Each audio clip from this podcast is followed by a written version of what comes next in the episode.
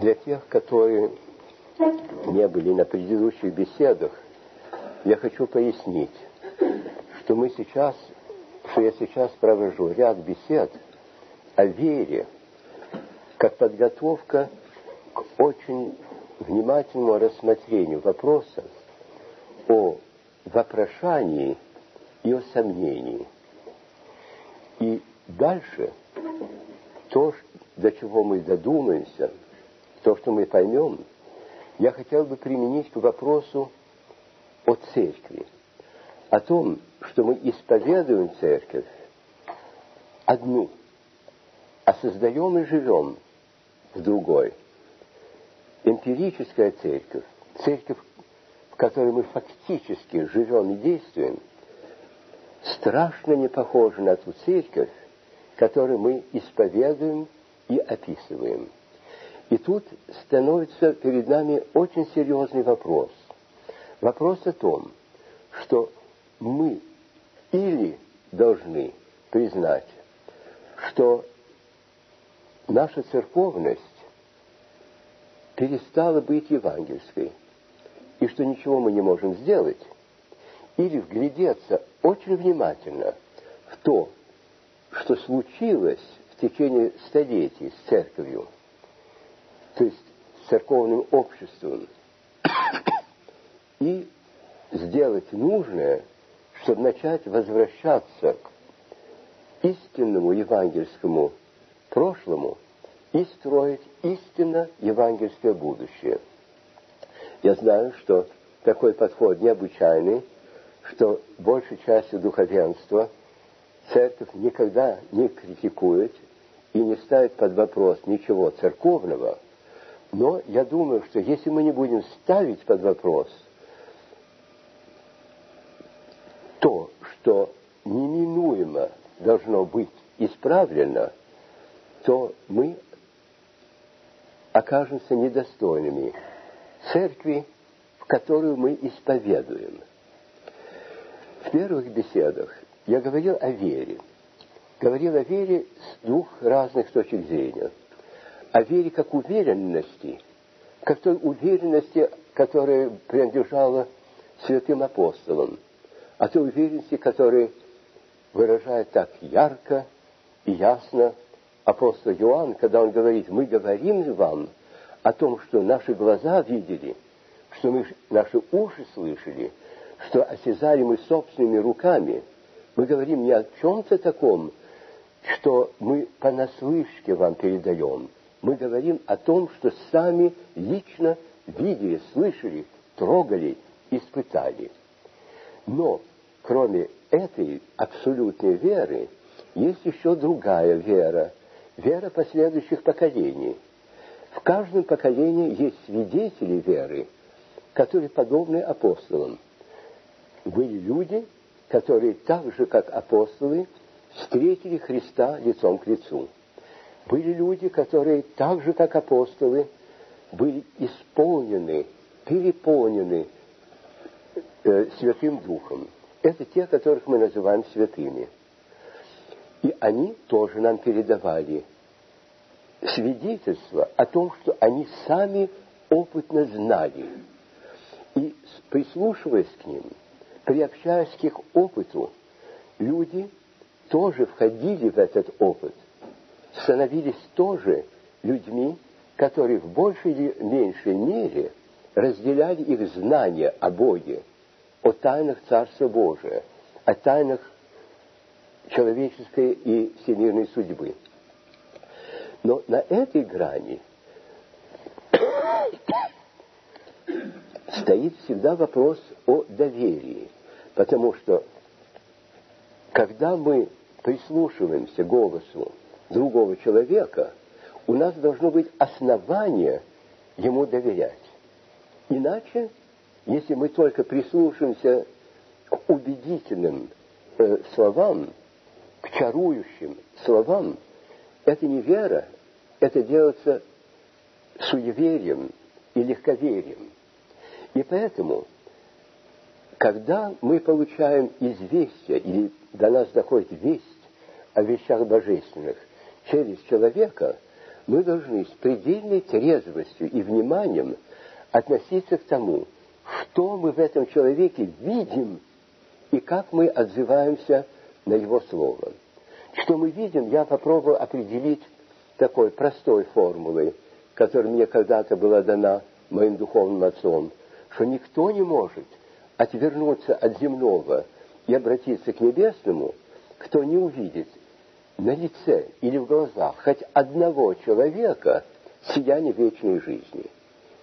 Можно было бы сказать, который не увидит и в жизни того или другого человека воплощение евангельской истины и евангельской жизни. С другой стороны,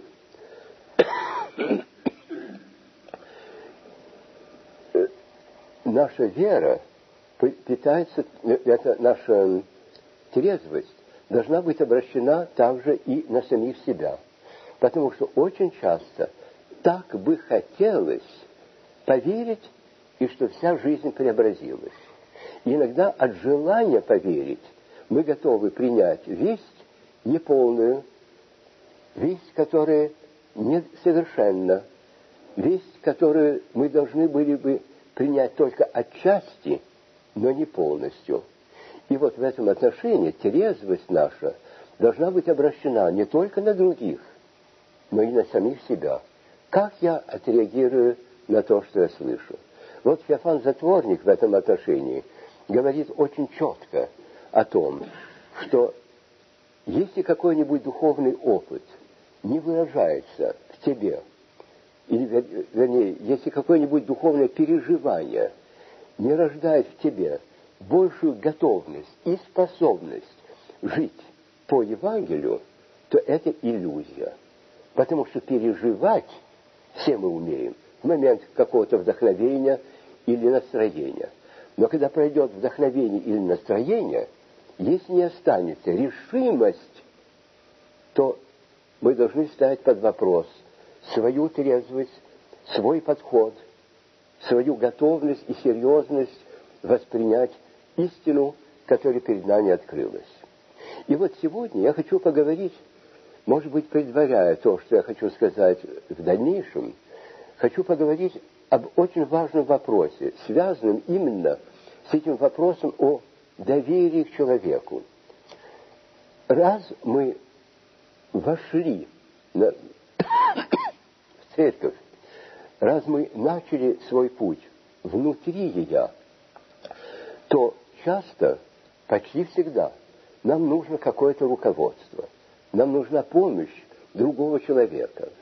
И вот здесь иногда, нет, не иногда, к сожалению, слишком часто сталкиваются два элемента. Послушание, ошибочно понятое, и э, свобода, которая и не так понимается. И вот я хочу поговорить немножко с вами о свободе и о послушании. О послушании евангельскому тексту и свободному к нему отношению. И о послушании к человеку, который может быть мирянином или духовным лицом, но который нам как-нибудь импонирует тем, что нам кажется духовностью. И вот первый вопрос давайте поставим о том, что значит свобода. Слово «свобода» на разных языках, разумеется, звучит по-разному. И я хочу взять э, несколько примеров, чтобы вам показать различные оттенки этого понятия. Вы, наверное, знаете французское слово «liberté», английское слово «liberty» и подобные слова. Они все основаны на латинском корне, который означает положение ребенка, или который родился свободным от свободных родителей, не от рабов. Разумеется, когда он вырастет, у него остается то же самое свойство свободного человека. Но это не значит произвол, это не значит какие-нибудь права, это значит, что ты изначально родился с правом быть самим собой, что ты не подвластен, что ты не порабощен, что ты имеешь право быть собой. А что это значит? Этот вопрос очень важный. Можно быть самим собой, приняв себя, каким я есть. Я ленив, я жадный, я скупой, я такой, я иной, и я вполне удовлетворен. Я свободен, никто мне не мешает, никто не имеет права э, против этого протестовать, кроме моих жертв, конечно, но почему бы нет? Но дело в том, что свобода заключается в том, чтобы иметь над собой такую власть, чтобы остаться свободным человеком в обществе, который с разных сторон давит, который требует, который иногда старается принудить. И вот первое условие, которое ставится свободному человеку, то есть ребенку, или э, подростку, или взрослому человеку, это задание о том, чтобы стать, э, иметь над собой власть. Иметь над собой такую власть, которая меня, мне позволит никогда не поддаваться тому, что недостойно меня самого, моих убеждений, моего Бога, иногда и других каких-нибудь ценностей. Поэтому идея свободы ничего общего в этом контексте не имеет с ничего общего не имеет с произволом, ничего не имеет общего с моим правом быть чем только я захочу. Я могу быть только достойным себя самого. А для этого надо иметь над собой полную власть, полную дисциплину. Это первое понятие, которое очень нам важно усвоить. Потому что если мы не усвоим понятие о свободе именно как о том, что мы свободорожденные дети свободной семье, то мы в церкви ни на что не годится, потому что мы в церкви делаемся детьми Божьими. Он нам Отец. Мы это говорим в молитве Господней. Отче наш, Отец наш. Поэтому, если мы только говорим о том, что Бог нам Отец, что мы друг друга братья и сестры, то мы говорим о том, что мы не рабы, не рабы греха, не рабы своей податливости. А это требует подвига. Поэтому это понимание свободы, примененное к нашему положению в церкви, нашему положению по отношению к Богу, очень важно – Второе слово, на которое я хочу обратить ваше внимание, простите, э, я не могу к этому, не умею иначе к этому подойти, это немецкое слово Freiheit или английское слово freedom. Все эти слова происходят от одного корня санскритского языка – прия. И этот корень нам говорит вот о чем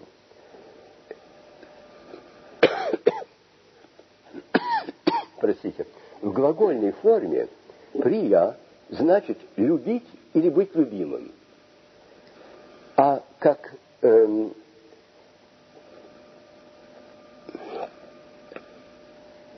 существительное, это значит «мой дорогой», «мой любимый», «моя любимая». О чем же говорит это понятие свободы?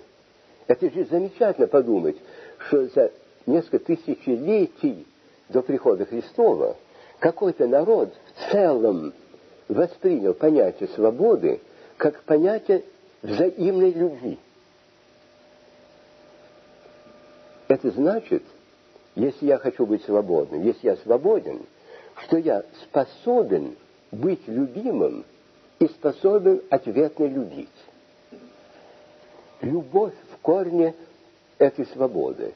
И если связать то, что я теперь говорю, с тем, что я сказал раньше о свободе с латинского корня, то вы видите, что и это новое обогащение этого понятия.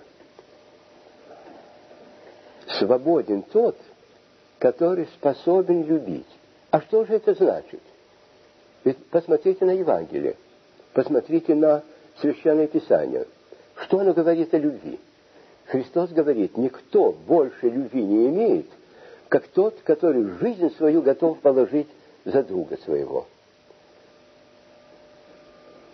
Любовь – это не то, что в древности святые отцы называли сладкосердием, то есть такое, э, э, такое состояние, когда человек млеет, или когда тает в нем сердце, и он умиляется, а потом успокоится.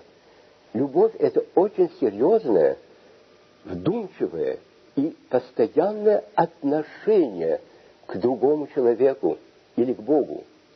И вот, если вы подумаете о том, как мы э, часто нелепо употребляем это слово, мы употребляем это слово, применяя его к, к самым различным состояниям и положениям. Мы говорим, я люблю клубнику. Я тем же словом я говорю, я люблю свою мать, я тебя люблю, я люблю Бога.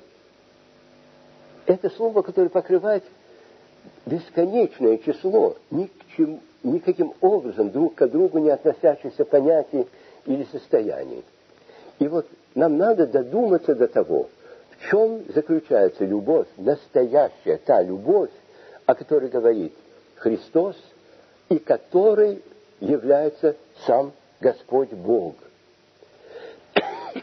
Разумеется, когда мы э, говорим о любви, мы часто думаем о чувстве, которые э, нас обращает, внимание наше обращает на какого-то человека, и мы начинаем к нему привязываться. И привязываться, это значит, что мы сами делаемся несвободными, но это тоже значит, что мы его берем в свои когти. Знаете, есть э, английский писатель Льюис, который написал книгу э, «Screwtape Letters», которая была переведена э, и на русский язык. И в этой книге он э, представляет старого беса, который старается научить бесовскому делу своего молодого племянника. И, между прочим, он говорит, я не могу понять нашего врага. Враг этот Господь Иисус Христос. Я не могу понять нашего врага. Он говорит, что он любит людей, и он оставляет их свободными. Когда я говорю, что я тебя люблю, это значит, что я тебя хочу схватить, что я хочу тебя удержать. Я хочу, чтобы ты стал моим и исключительно моим. По возможности я хотел бы так тебя, тобой обладать, будто я тебя всецело, ну, съел, чтобы ничего от тебя не осталось вне меня. Вот что я называю любить. Это то, что мы говорим, когда мы говорим, мы любим э, клубнику или э, что-либо другое. Но нам это кажется странным, и мы говорим, ой, ой, какой это ужас, или как это смешно и нелепо. Но, но разве это не бывает постоянно с нами по отношению к различным людям? Когда мы говорим «я тебя люблю», часто человек на нас смотрит с грустью и думает, любил бы ты меня немножко меньше, да дал бы немножко подышать. Ты меня держишь в таких тисках, что никакой свободы у меня не остается. Я раб, потому что тобой любим. В 58 э, главе пророчества Исаина какой пост угоден Богу. Есть такое место отпусти пленников на свободу. И, казалось бы, теперь мы бы сказали, ну какие же у нас пленники? У нас нет рабов, у нас даже слуг нет. Да, а у нас есть несчастные, любимые люди. которые у нас в руках, в когтях, и которые не могут оторваться, освободиться от нас. Вот это один аспект любви, который, я думаю, вы все знаете. Вы знаете отчасти по себе. Потому что каждый из нас в какой-то мере, если кого-нибудь любит, хочет его присвоить. Он мой, она моя. Но, с другой стороны, мы тоже знаем это и из внешней жизни, от других людей, от других положений. Теперь есть другой аспект любви. В, так, в этой же самой линии любви. Это то, что когда мы держим человека в плену, мы оказываемся сами пленниками этого человека. Это вам кажется, может быть, нелепым, странным. Я вам расскажу нечто. У меня была бабушка. Умерла она 95 лет. Была она мудрая старушка.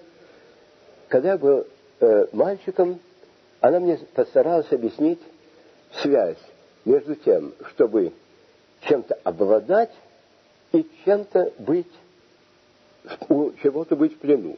И она мне говорила, вот есть рассказ о том, как была война между турками и э, греками. И после битвы один из солдат кричит своему офицеру, лейтенант, лейтенант, я пленника взял, я врага в плен взял. Лейтенант отвечает, тащи его сюда, не могу, он меня слишком крепко держит. И это правда. Иногда мы что-то схватим, и потому что мы хотим это удержать, мы с места не можем двинуться. Этот пленник артачился. Этот пленник был слишком тяжелый. Он не давался. И поэтому солдат не мог вернуться к э, себе самому. И с другой стороны, мы думаем, что мы обладаем вещами. Но вы представьте себе, что я в руку взял медный грош, но только не хочу его потерять. Я на этот грош закрываю руку, в кулак сжимаю. А что дальше? Я уже в плену, потому что если я только не открою этот кулак, для того, чтобы защитить его, я потерял и предплечье, и руку, и все тело мое уже зависит от того, что я ничего этой рукой больше делать не могу, потому что если я что-то начну делать, я должен отпустить грош, медный грош. Мы думаем, что когда мы что-то берем в руку, это какая-то драгоценность. Но очень часто это так и бывает, что это медный грош. Нам кажется, что мы им обладаем.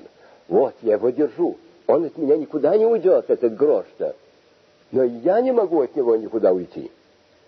И если вы возьмете в Евангелии рассказ о тех, которые были призваны э, царем на пир, и которые стали отказываться один после другого. Что они говорят?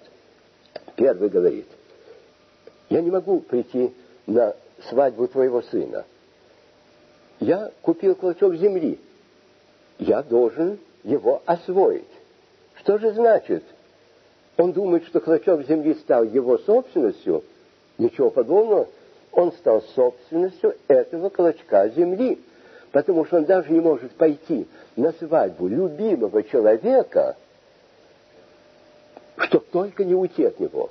Другой говорит, «Э, я купил пять пар волов, мне надо их испытать, не могу прийти. Значит, у меня в жизни задание, дело. Я занят этим делом. Я никуда не могу от него э, уйти. И в плену снова. Другой говорит, не могу я пойти на, тво, на брак твоего сына. Я же сам женился. Что это значит? Это значит, что мое сердце полно моим счастьем. Дела мне нет до твоего. И вот, думая, что э, мы любим человека часто, мы только оказываемся в плену. Мы не свободны. Есть в Евангелии одно место, в начале Евангелия от Иоанна, где говорится Вначале было Слово, и Слово было у Бога. Это перевод сколько-то приемлемый. Но греческий текст гораздо более четкий и о другом говорит. Он говорит, э, и э, слово было к Богу, просто станцион. Это значит, что вся устремленность сына в любви своей была к отцу. Он о себе даже вспомнить не мог. Он о себе не думал. Он не осознавал себя самого. Он был ничем другим, как потоком любви, стремящимся к отцу. Это уж совсем другое дело.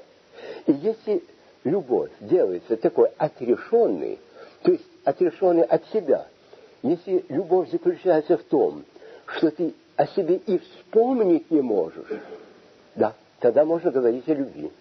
Я вам могу дать пример очень простой, детский. У меня когда-то была в русской гимназии э, ученица. Она ничем особенно не выдавалась. Девочка как девочка, лет 14. Случилось э, бомбе упасть на их дом. Все выбежали. Все э, стали друг друга считать. Все ли вышли? Оказывается, старушка одна не вышла. Взрослые начали говорить, что же нам делать? Как бы нам в этот дом войти? Придут ли вовремя пожарные? Эта девочка ни о чем ни с кем не говорила. Она вошла в огонь. Она никогда оттуда не вернулась.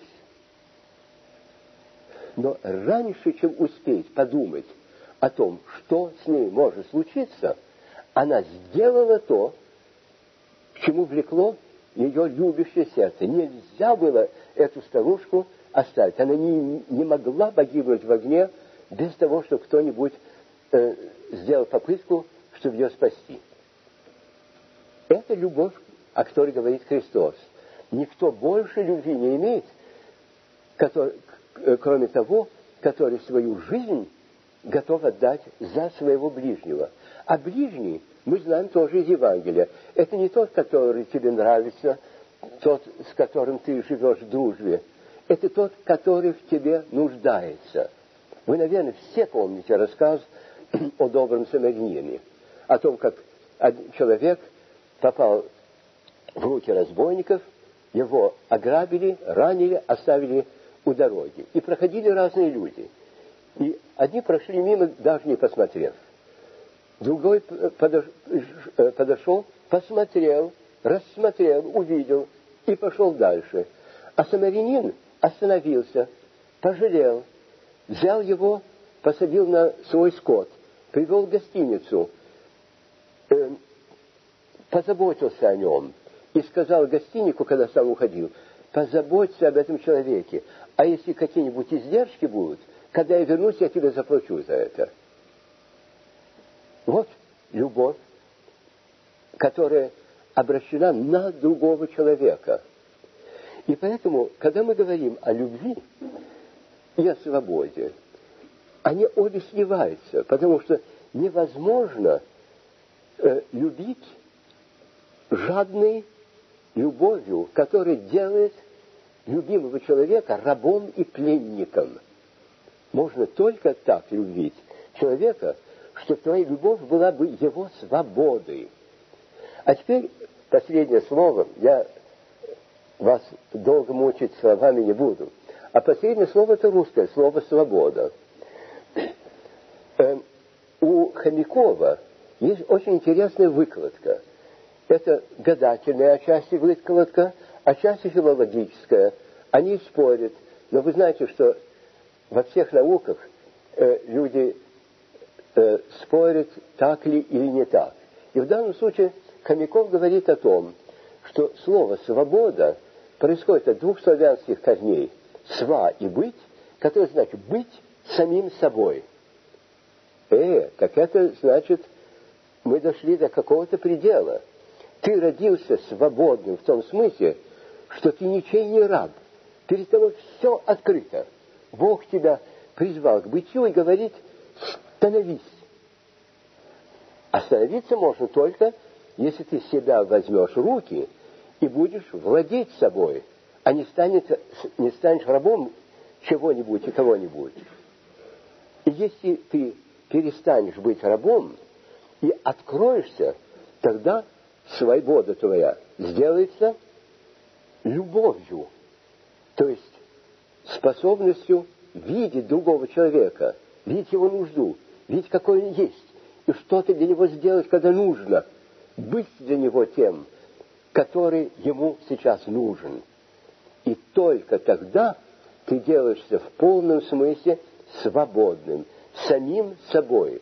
Но не самим собой, каким мы э, являемся каждый Божий день, а самим собой, каким мы являемся в корне нашей природы, каким нас задумал Бог, каким мы призваны стать. И вот это свобода. Свобода, которая связана с понятием дисциплины, потому что самообладание берется дисциплинированной жизнью, то есть тем, что я над собой беру власть и не даю себя, себе отойти ни вправо, ни влево от, не, от своего пути. Я хочу оставаться достойным себя самого. Я хочу остаться достойным своего Бога, который в меня поверил, который жизнь свою отдал за меня, потому что он верит в меня и на все надеется от меня. И вот э, хочу остановиться еще раз словесно на слово «дисциплина».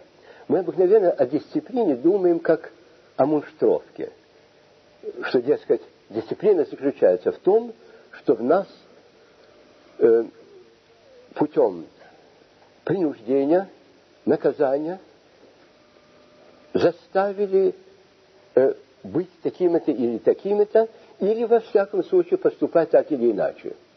В армии дисциплина очень простое дело. Есть какие-то правила – есть унтер-офицеры, офицеры, что тебе сказано, то и делай. А что внутри тебя, никакого э, дела нет ни э, для, э, для того, кто тебе дает приказания. Но это не дисциплина в настоящем понимании слова. Дисциплина, опять-таки от латинского, это значит быть учеником, быть э, дисципулус, быть э, тем, который у кого-то чему-то учится. В армии никто тебя не спрашивает, чему ты хочешь учиться и у кого. Но в обычной жизни, когда мы хотим чему-то научиться, то есть себя перерасти, то есть и обрести то, чего мы сами не знаем или не знали до сих пор, мы ищем учителя, наставника, руководителя – и дисциплина начинается с того момента, когда мы нашли такого человека и ему говорим, я в тебе вижу образ того, хотя бы отчасти, образ того, чем я хотел бы стать. Я в тебе вижу какое-то сияние, я в тебе вижу что-то, что меня убеждает в том, что ты мне можешь указать путь. Будь моим наставником. Я, кажется, в прошлый раз вам рассказывал о том, как я впервые встретил своего духовного отца. Я пришел в церковь с опозданием и видел, как поднимается по лестнице монах, который я никогда раньше не видал, а который мне ничего не знал. Но в нем была такая внутренняя собранность и что-то такое глубокое в нем, э, из него как бы сияло, что я остановился, к нему подошел ему сказал, я не знаю, кто вы такой, но я вас прошу стать моим духовником. И до смерти он был моим духовным отцом. Я выбрал его, потому что что-то мне сказало с совершенной убедительностью, что это тот человек, который меня может куда-то привести, а куда я не знал. То есть ясно, я знал э, в духовную жизнь, к Евангелию, э, глубинам церкви и так далее. Но конкретно нет.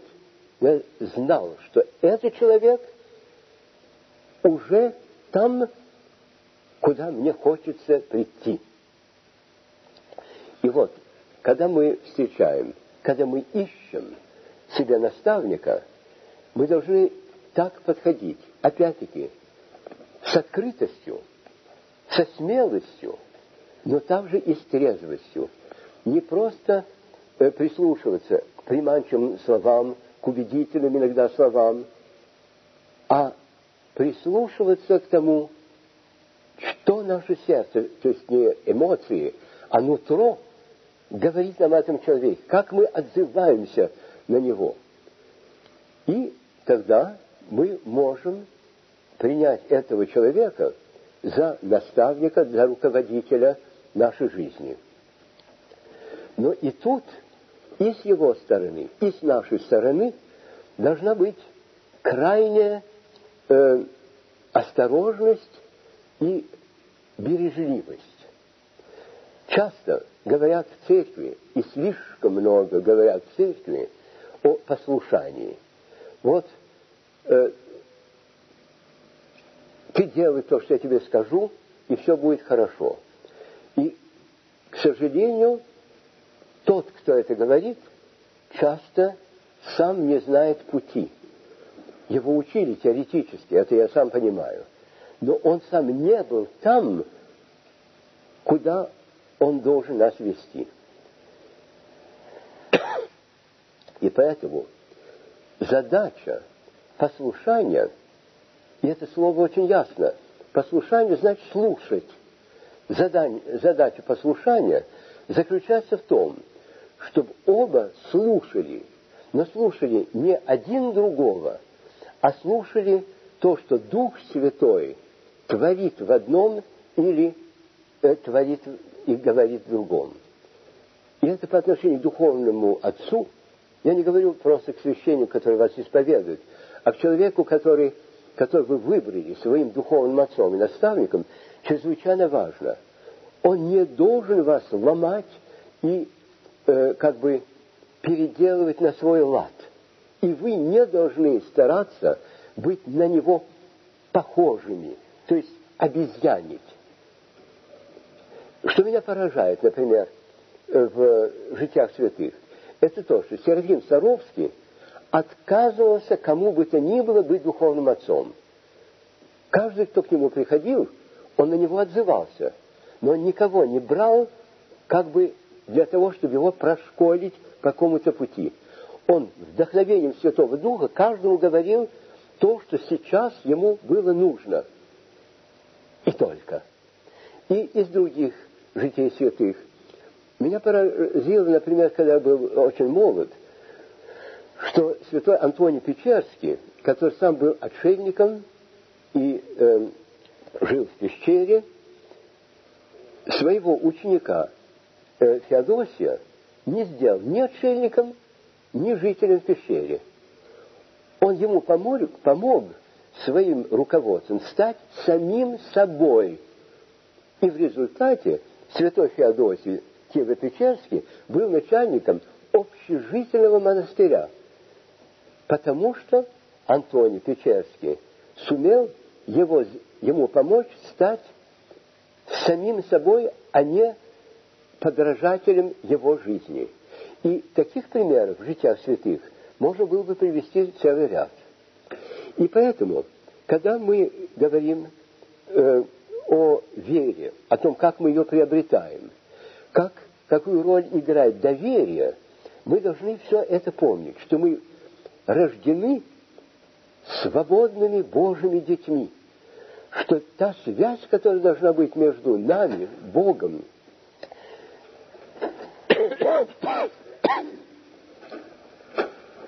та связь, которая должна существовать между нами, Богом и людьми, это связь взаимной любви, открытой, самозабвенной, который только нам позволяет стать самими собой.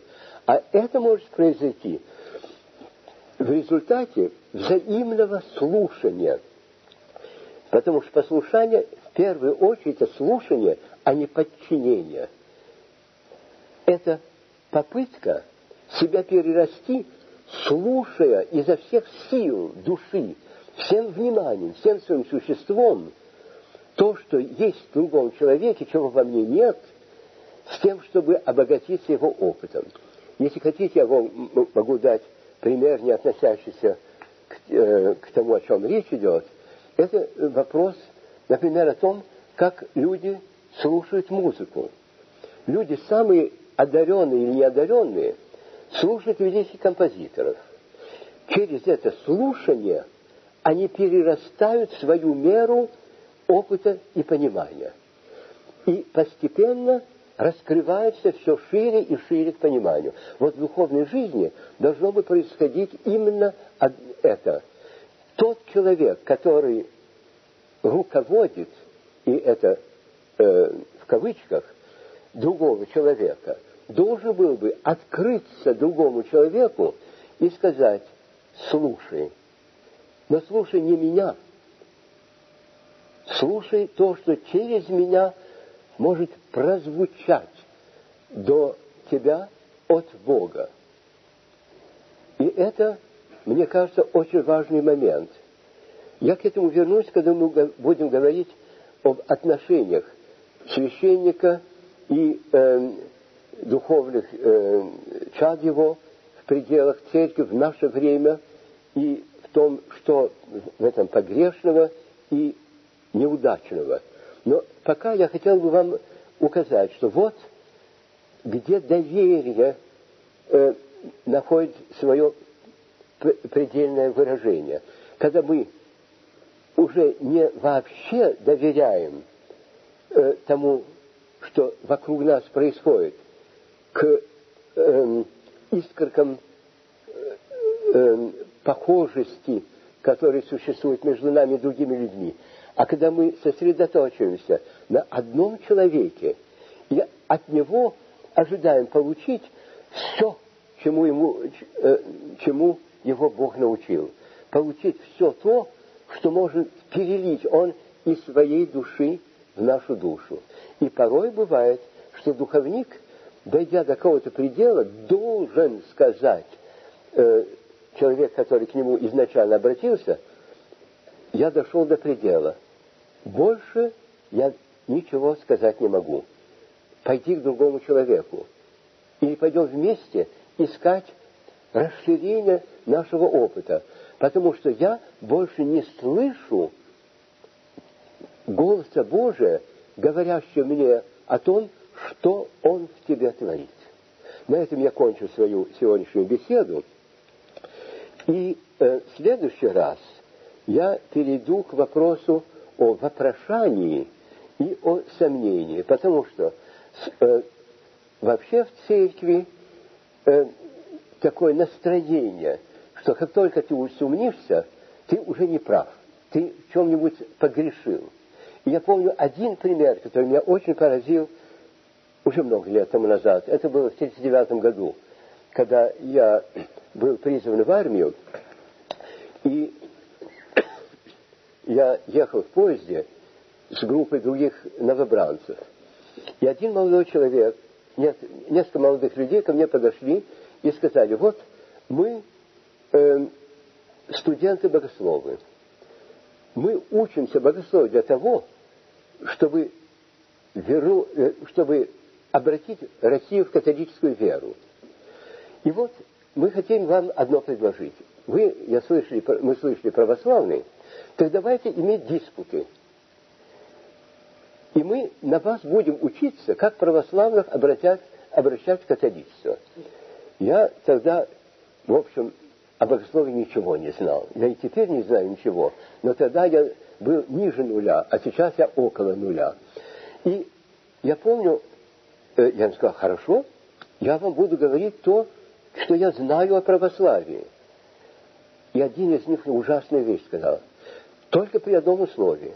Если то, что нам покажется в ваших словах убедительным, если что нам покажется убедительным в ваших словах, мы прекратим разговор. Потому что допустить, что вы правы против католической нашей веры, значит, что мы осуждены в ад. Я вам сказал спасибо, я с вами спорить не буду, потому что я, может быть, вас ни в чем не смогу убедить, но если у вас зашевелится сомнение, и вы будете считать, что вы уже погублены и в тисках сатаны, я на себя эту ответственность не возьму. Вот у людей бывает часто, не в такой мере, это уродство, не в такой мере, но в какой-то мере чувство, что если я только усумнюсь, если я поставлю под вопрос что-то, чему меня учили, когда мне было шесть лет, то я перестаю э, быть верующим, перестаю быть православным, э, теряю свой путь. Я хочу говорить об этом, потому что об этом очень важно говорить. Надо верить с громадным сознанием свободы. Но свободы не как произвола, а как сотрудничество с Богом, который мы можем поставить вопрос. Вопрос о том, что мы чего-то не понимаем. Вопрос о том, что наше окружение чего-то не понимает. Вопрос о том, что церковь, как историческое явление, э, озадачивает нас. Все это надо серьезно продумать, потому что только тогда мы можем делаться верующими с такой смелостью, с такой радостью, с такой глубиной общения с Богом, какова э, была у ранних христиан. Вот на этом я кончу свою беседу. Я вас прошу э, меня простить за то, что я так много э, говорил о словах и словопроизводстве, но я люблю языки. И я очень много этим живу.